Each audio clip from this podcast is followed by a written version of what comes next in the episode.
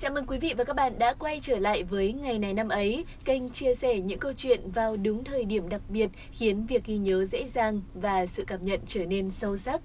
Cảm ơn vì quý vị và các bạn đã lựa chọn theo dõi kênh giữa rất nhiều những sự lựa chọn khác và đừng quên ủng hộ kênh bằng cách bấm đăng ký nhé.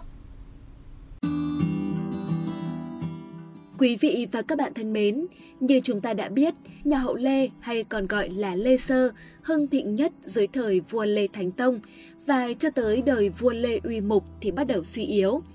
Vua Lê Uy Mục được đưa vào danh sách những vị vua tàn bạo và tai tiếng nhất trong lịch sử, được người đời gọi là quỷ vương – Vậy tên gọi này xuất phát từ đâu? Vua tàn bạo tới độ nào? Tại sao Đại Việt thời hậu Lê lại suy yếu từ đây? Mời quý vị và các bạn cùng theo dõi tiếp video để cùng tìm hiểu. Bên cạnh đó sẽ còn lời giải cho thắc mắc, quỷ vương Lê Uy Mục tàn bạo như vậy thì liệu có từng yêu thương say đắm ai thật lòng không? Bối cảnh lên ngôi của Lê Uy Mục sau khi vua Lê Thánh Tông mất vào ngày 30 tháng 1 năm 1497, vua Lê Hiến Tông lên ngôi. Sau 7 năm trị vì, vua Lê Hiến Tông mắc bệnh nặng và qua đời vào cuối năm 1504. Con trai thứ ba của ông là Lê Túc Tông lên ngôi nhưng chỉ được 6 tháng thì mất.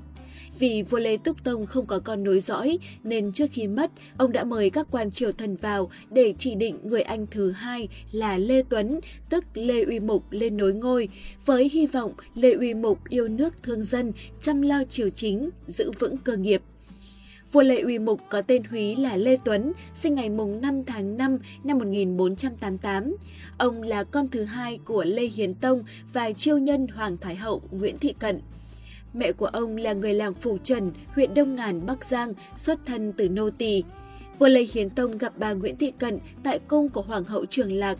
Vua Hiến Tông lúc này đang là thái tử, vào thăm mẹ, thấy Nguyễn Thị Cận lần đầu đã đem lòng yêu mến rồi lấy làm thiếp. Nguyễn Thị Cận sinh được Hoàng tử Tuấn rồi qua đời. Lúc này, Kính Phi, vốn là ái phi của vua Hiến Tông, đã nhận Tuấn làm con nuôi.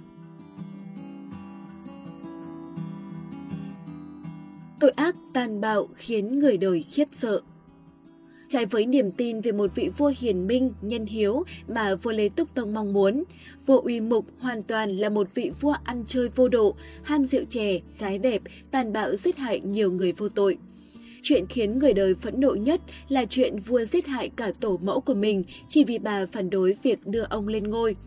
Vào ngày 22 tháng 3 năm 1505, ngay sau khi mới lên ngôi, vua Lê Uy Mục đã sai người bí mật giết tổ mẫu là Thái Hoàng Thái Hậu, tức trường lạc Hoàng hậu của vua Lê Thánh Tông.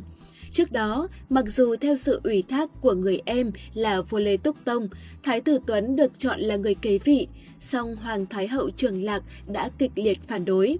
Theo bà, việc Hoàng tử Tuấn là con của kẻ nữ tỳ, xuất thân hèn kém, không được giáo dục tử tế, lên ngôi thiên tử là chuyện không thể chấp nhận.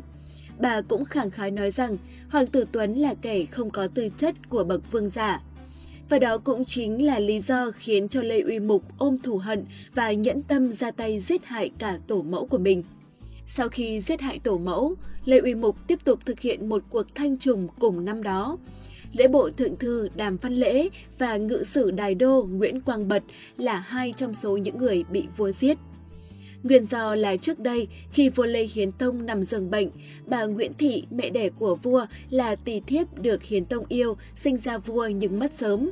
Mẹ thứ là Kính Phi không có con trai, nuôi uy mục làm con của mình, có ý lập làm vua nhưng sợ các đại thần không theo, bèn đem vàng đốt lót. Văn lễ một mực không nhận, Tới khi Hiến Tông ốm nặng, Văn Lễ và Quang Bật nhận di chiếu phụ tá Hoàng Thái Tử là Túc Tông lên nối ngôi, điều này khiến cho uy mục căm giận. Để thực hiện kế hoạch giết hai đại thần này, Lê Uy Mục đã liền cho hai người làm thừa tuyên sứ Quảng Nam. Khi họ tới sông lớn huyện Trần Phúc, ông sai người đuổi theo, bắt phải tự tử. Hai người khi sắp gieo mình xuống nước, ngâm thơ quốc ngữ rồi mới mất sau ai cũng biết là hai người chết không đáng tội, can vua, vua liền đổ tội cho người đã bày mưu cho mình và giết luôn người này. Vua Lệ Uy Mục còn thể hiện mình là một kẻ lạm sát vô tội vạ.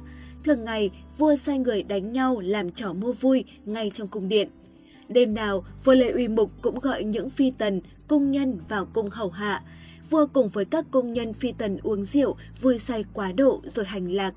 Đáng sợ hơn cả là khi say rượu và sau khi hành lạc vui vẻ, vua liền giết luôn cả những công nhân phi tần mà mình vừa mới ôm ấp. Sở thịnh giết người của vua Lê Uy Mục khiến cho ai cũng phải kinh sợ. Mải mê hành lạc và thỏa mãn những sở thích quái đản của mình, vua Lê Uy Mục không hề chăm lo tới việc nước.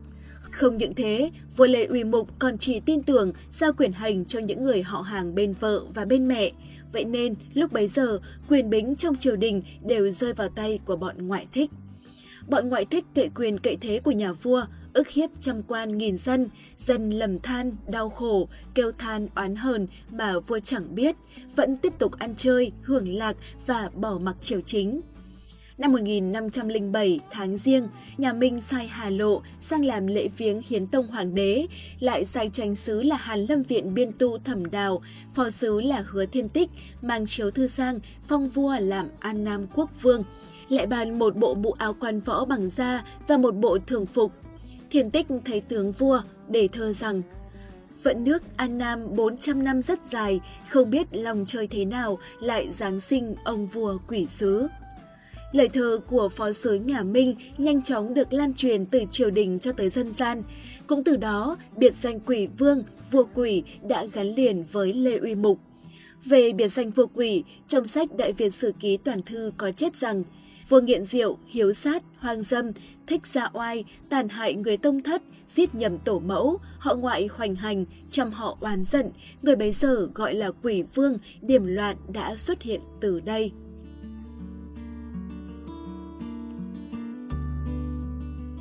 Cục của quỷ vương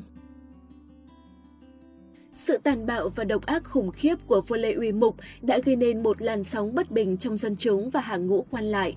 Nguyễn Văn Lang, một đại thần bị thất sủng, đã giấy binh chống lại Lê Uy Mục. Một số quan quân trong triều cũng theo Nguyễn Văn Lang, số ở lại sẵn sàng làm nội ứng. Giản tu công Lê Oanh, em con chú của vua Lê Uy Mục, bị giam trong ngục, biết quan quân nổi dậy nên đã tìm cách hối lộ cho lính canh rồi chạy thoát. Theo khẩm định Việt sử thông giám cương mục, ông được Nguyễn Văn Lang tôn làm minh chủ. Tháng 11 năm 1509, Lê Oanh khởi binh tiến quân thủy bộ từ thành Tây Đô. Mặc dù mất nhiều tướng, nhiều quân khi mới vào trận chiến, nhưng Lê Oanh tiếp tục tiến quân vào sát kinh thành. Vua Lê Uy Mục vì cần thêm quân để chống giữ, mới đem vàng bạc, tiền của, ban cho tội nhân bị giam để sai đi đánh Lê Oanh. Nhưng khi nhận được tiền, ai nấy đều không đánh mà bỏ về. Vua thấy vậy mới sợ hãi, vội sai người đi gọi quân ở các xứ Lạng Sơn, Thái Nguyên, Tuyên Quang và An Bang. Mỗi xứ lấy 5.000 lính để bảo vệ cung thành. Nhưng chúng chưa tới nơi thì quân của Lê Oanh đã áp sát kinh thành, khiến nhiều tên sợ hãi bỏ chạy.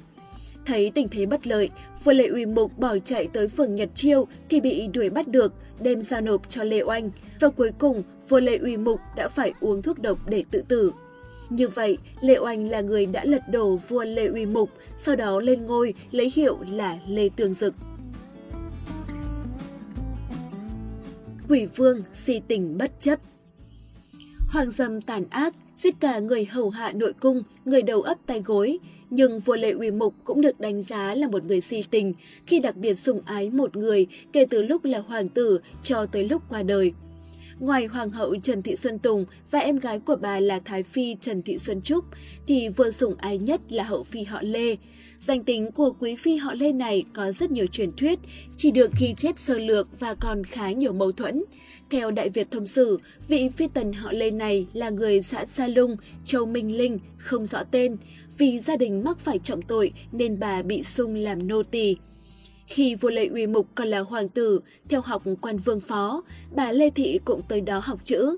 Vua trông thấy, đem lòng yêu, bất chấp thân phận của bà chỉ là một nô tỳ.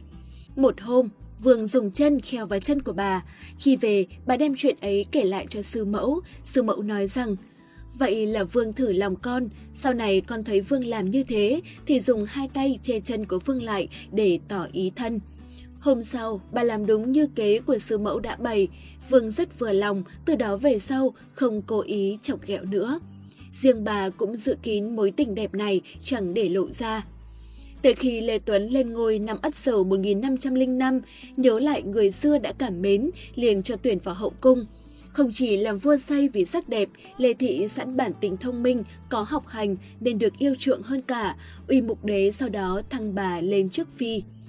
Nhờ vào sự sủng ái vô tận của vua Lê Uy Mục dành cho Lê Quý Phi mà gia đình của bà cũng nhận được nhiều sự quan tâm và hậu đãi hết sức hiển hách. Theo Đại Việt Sử Ký Toàn Thư ghi chép lại, nhờ việc ứng xử khéo léo lại tài giỏi nên anh trai của bà được phong tước tấn trung tử, còn người em trai của bà được phong làm kinh lược sứ, truyền lò việc khẩn hoang lập ấp mới. Gia tộc của Lê Quý Phi dưới thời Lê Uy Mục đạt tới độ cường thịnh khi liên tiếp được phong chức tước, nắm giữ nhiều vị trí quan trọng trong triều đình Lê Sơ. Tháng 12 năm kỷ tỵ 1509, Lê Uy Mục bị chuất ngôi, giáng xuống làm mẫn lệ vương, sau đó bị giết, nên đời sau thường gọi bảo vương phi họ Lê là Mẫn Lệ Phi hay Lê Phi. Đại Việt Thông Sử ghi chép lại rằng vì có nhan sắc xinh đẹp nên khi Uy Mục Đế qua đời, bà được đưa vào làm phi tần trong hậu cung của tân đế, vua Lê Tương Dực. Thế nhưng, lưu truyền trong dân gian thì lại nói rằng vị sủng phi của vua Lê Uy Mục lại trở về cố hương, sống hết đời để khai hoang lập đất cho dân. Khu miếu thờ của vị Lê Phi này được gìn giữ cho tới ngày nay, nằm tại làng Sa Lung, huyện Vĩnh Linh, tỉnh Quảng Trị và được người dân gọi với nhiều tên gọi khác nhau.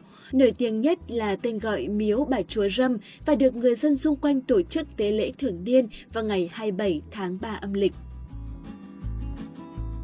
Cảm ơn quý vị và các bạn đã theo dõi video của ngày này năm ấy. Nếu thấy nội dung hay, thú vị và bổ ích, đừng quên dành tặng kênh một lượt đăng ký nhé. Cảm ơn quý vị và các bạn rất nhiều. Xin chào tạm biệt và hẹn gặp lại.